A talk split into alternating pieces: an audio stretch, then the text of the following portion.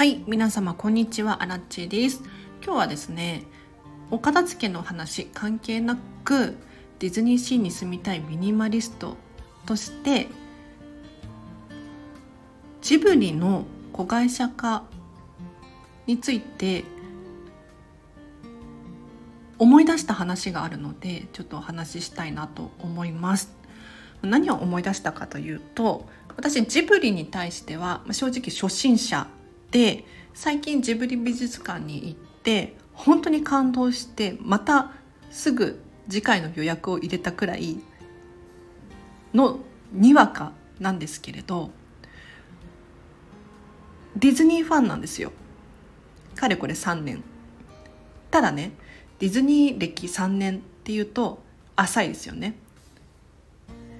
違うんです。私ディズニーの中でも「ザ・マペッツ」っていう作品が本当に心の底から大好きでこれはねかれこれ10年くらいファンなんですよ。で皆様「ザ・マペッツ」って聞いたことある方いらっしゃいますか？ディズニー作品なのに日本では認知度が低いんですよ。もうここに憤りを感じる日々でございますがこの「ザ・マペッツ」っていう作品セサミストリートのカエルって言ったら皆様思い出すんじゃないかなと思うんですけれどかつて日本でもテレビで放送されていた「セサミストリート」の中に主役級のキャラクターカエルのカーミットっていう子がいたんですけれど覚えてます？最近で言うと YouTuber のはじめ社長とかがカエルをねバックに動画を撮影していたりとかするんですけれど彼が彼がでカーミットは今はウォルト・ディズニーのキャラクターなんですが過去には「セサミストリート」にも出演していたんですよ。でどんな背景があるのか意味が分かんなくないですか？で現在カーミットの扱いはどうなってるかというともうセサミストリートには出演できないんですよ。えーって思いません？だって皆様セサミストリートといえばあのカエルでしょ？ここにはね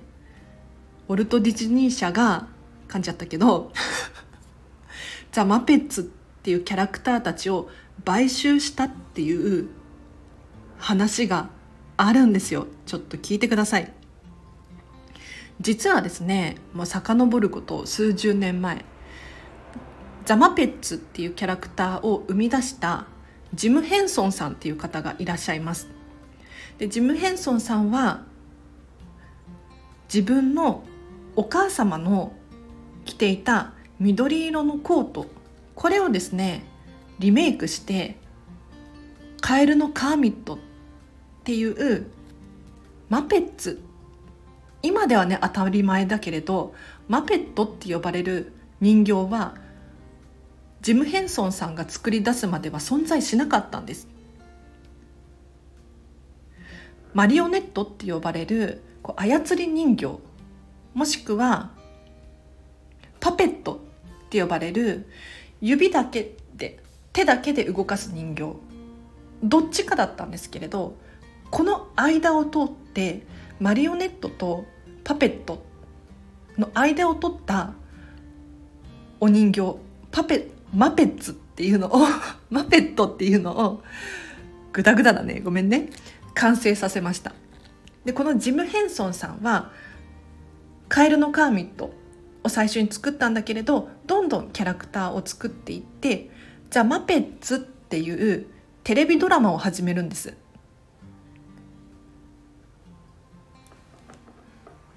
これは本当に面白いテレビドラマで何かというと普通ね人形劇って言ったら子供向けじゃないですか。違うんですよ。マペッツは大人向けの人形劇。コメディでユーモアあふれる連続ドラマだったわけドラマっていうかドキュメンショーだったんですね。そこに今では日本でもおなじみのセサミストリート。これをやりたいんだっていう人がジム・ヘンソンさんのもとに現れ私たちはセサミストリートをやりたい。子供向けのマペットをやりたい。だからキャラクターを作ってくれ。っていうことでエルモだったりビッグバードだったりこういったキャラクターを作り出したのもジム・ヘンソンさん。でそのキャラクターを作ってその権利をセサミストリートに売ったんですよね。その代わりにじゃあうちのカエルのカーミットこの子をセサミストリートの主要キャラクターに入れてくれっていう契約だったんですよなのでカエルのカーミットは実はセサミストリートには出演している主要キャラクターにもかかわらず権利はセサミストリート持ってなくってジム・ヘンソンさんのジムヘンジム・ヘンソンカンパニーの方にいたんですね。でその結果セサミストリート今ではねかなり大きな会社で世界中で大人気です。一方でザマペッツはどうなったかっていうとですね当時ザマペッツに関してはジム・ヘンソンさんがもうねウォルト・ディズニーと話をウォルト・ディズニー・カンパニーと話をしていってディズニーでアトラクションを作ろうっていう計画がされていたんですよ。なんだけれどそんなさなかになんとジム・ヘンソンさん50何歳とかで急に亡くなってしまったんですよ。えーって思いません？でゆくゆくはウォルト・ディズニーとディズニーカンパニーに買収っていうか提携して協力してもっともっとザマペッツっていうキャラクターたちを有名にしていくつもりだったんだけれどジム・ヘンソンさんが亡くなったことによって話は一気に変わってきます。そこからね数年後ディズニーランドにザマペッツのアトラクションを作ることはなんとかできたんですがその後ジム・ヘンソンカンパニー側で新しく映画を作るとかそういうことが難しくなってきた状況だったんですよ。というのもジム・ヘンソンさんが亡くなったことによって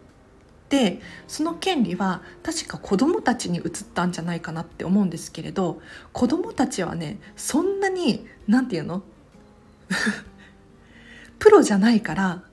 難しかったんじゃないかなとこれは私のあくまで想像なんですけれど難しくなってきてたんじゃないかなと思います。そこでさらに数年経った後ようやくウォルト・ディズニー側がジャマペッツのジム・ヘンソンカンパニーを買収することにようやく成功したんですね。ただねそこからも話が長くてそのそれからあともう数年ずっとマペッツたちはテレビドラマもないし映画もないしみんな大好きだったのに急にいなくなっちゃったんですよ。一方で「セサミストリート」どんどん有名になってきます。今ではもう当たり前ですよね。USJ とかに行っても大人気ですよ。で過去の作品ザマペッツとセサミストリートの過去の作品って実はそれぞれお互いのキャラクターが出てるんですよ。セサミストリートにはザマペッツのキャラクターたちが出ていてザマペッツにはセサミストリートのキャラクターが出ている。ただし今ジム・ヘンソンカンパニーはなくなってウォルト・ディズニーがディズニーカンパニー側がザマペッツのキャラクターの権利を持っている。じゃあここどうするんだっっていうことなんですがどうしたかというとウォルト・ディズニー・カンパニーが買収する以前の作品に関してはセサミストリートさんは使っていいよと。なので「カエルのカーミット」とかね過去の作品たくさん出てますその他にもいろんなキャラクター出ていますなんだけれどこれらのキャラクターたちは過去の作品であれば使っていいよ。さらには言葉も使っていい。というのもこのマペッツっていう言葉マペットっていう言葉を作り出したのがジム・ヘンソンさん本人でこの商標権商標権合ってる？日本語難しいね。思ってるのもジム・ヘンソンカンパニーだったんだけれどそれもセサミストリートさんだったら使っていいですよっていうことで今も使われていますがただ新しく作品を生み出す際にはこの「カエルのカーミット」はセサミストリートには残念ながら出演することはできません。これすごい悲しいですよね。ただし日本では本当に有名になっていないんですがつい最近2010年くらいかな最近って言っても10年も前だね ようやくザ・マペッツの新作映画が出たんですよ。で、これがね、本当に素晴らしい映画なので、皆さん見てほしいんですが、もうね、涙なくしては見られない、そんな映画で、マペッツのキャラクターたちが、ようやく、コメディだから、あの、面白おかしくユーモアあふれるエンターテインメントなんですけれど、ようやく皆さんの前に出ることができてようやく映画を完成させることができたんだよっていうそういう映画なんですよ。もうね本当に感動しちゃってもう特にこの歴史を知っている人なら感動できるそんな内容の映画が2010年にできてそれから数年後「ザ・マペッツ2」っていう映画もウォルト・ディズニー・カンパニーからあウォルト・ディズニーカンパニー？ディズニー社から 映画が公開されてさらにその後ディズニープラスで連続ドラマをやったりとかつい最近もね「ホーンテッドマンション」のマペッツバージョンとかもねやっていたりするんですがただねディズニープラスさん。ディズニーの映画しかディズニーとま契約している会社の映画しか見られないんですよ。なのでこのザ・マペッツたちが出ている映画にもかかわらずディズニーが手を出していない手を、えーと、提携していない映画。要するに古い古い映画っていうのがディズニープラスでは見られないんですよね。これが非常に残念なんですよ。で今回そのスタジオジブリがね日テレさんの子会社になったじゃないですか。っていう話を聞いて私はこのジム・ヘンソン・カンパニーをふと思い出したんですどういう歴史があってどういう経緯があってディズニー側についたのか買収されたのかジブリさんの場合はどういう経緯なのかわからないんですけれどおそらくもともとね何かしらコネクションがあっでそういう話はあったんでしょうね。でジム・ヘンソン・カンパニーの場合はもう自分たちの会社でやるのは結構ギリギリだった。でもともとジム・ヘンソンさんが生きている時点でウォルト・ディズニーとうまくやっていこうと思っていた。もっともっとこれからだって思っていた。っていうのがあるのでなんかいい方向に進むんじゃないかなと思います。で日テレさんといえばあの私調べたんですけれど Hulu ですよね。確か。Hulu なんですよ。日テレさんのテレビが見られるのテレビ番組が見られるのって確か Hulu じゃなかったかなと思うんですが最近ねディズニープラスと Hulu がセットになったちょっとプレミアムプランっていうのがディズニープラスに増えたんですよ。わかりますかこれ？いよいよディズニープラスでジブリ見放題？えこれすっごい私嬉しいんですけれど。だってもともとねスタジオジブリさんってアメリカとかでも DVD とか販売されていますがこの権利って実はウォルト・ディズニー・カンパニーが持ってるんですよ。なのでディズニーディズニー経由で DVD を販売しているわけです。なので全く無関係かって言ったらそうではないんですよ。で皆さんご存知かと思いますが「トイ・ストーリー」にねトトロが出てくるシーンがあるんですよ。しかも一瞬じゃなくって結構尺が長いんです。トトロがちゃんと動いてるんです。ぬいぐるみが。トイ・ストーリーで。それくらいディズニー社とジブリって関係があってかなりいい仲のいい状態なので私はね本当にディズニープラスでジブリ見放題に早くなってくれもうね追加でいくらでもいくらでもじゃないか課金するから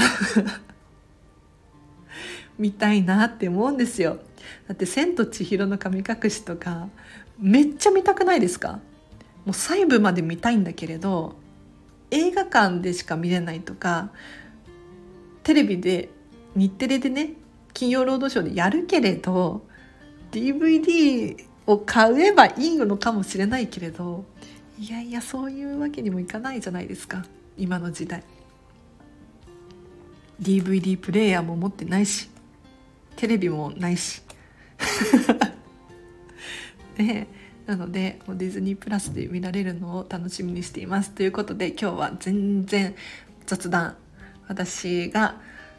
大好きなザ・マペッツがウォルト・ディズニー社に買収されたっていう経緯がありまして、まあ、日本人の人はねあんまり知らないキャラクターかもしれないんですけれどこういう経緯がありました。でもしかしたらスタジオジブリさん、まあ、全然違うかもしれないんですけれど、まあ、いろんな事情がありそうですよね。はい。ザ・マペッツの話もっとしたい。今度しようね。ということで今日は以上です。これタイトルどうしよう？スタジオジブリの子会社についてザ・マペッツ好きが思うこと。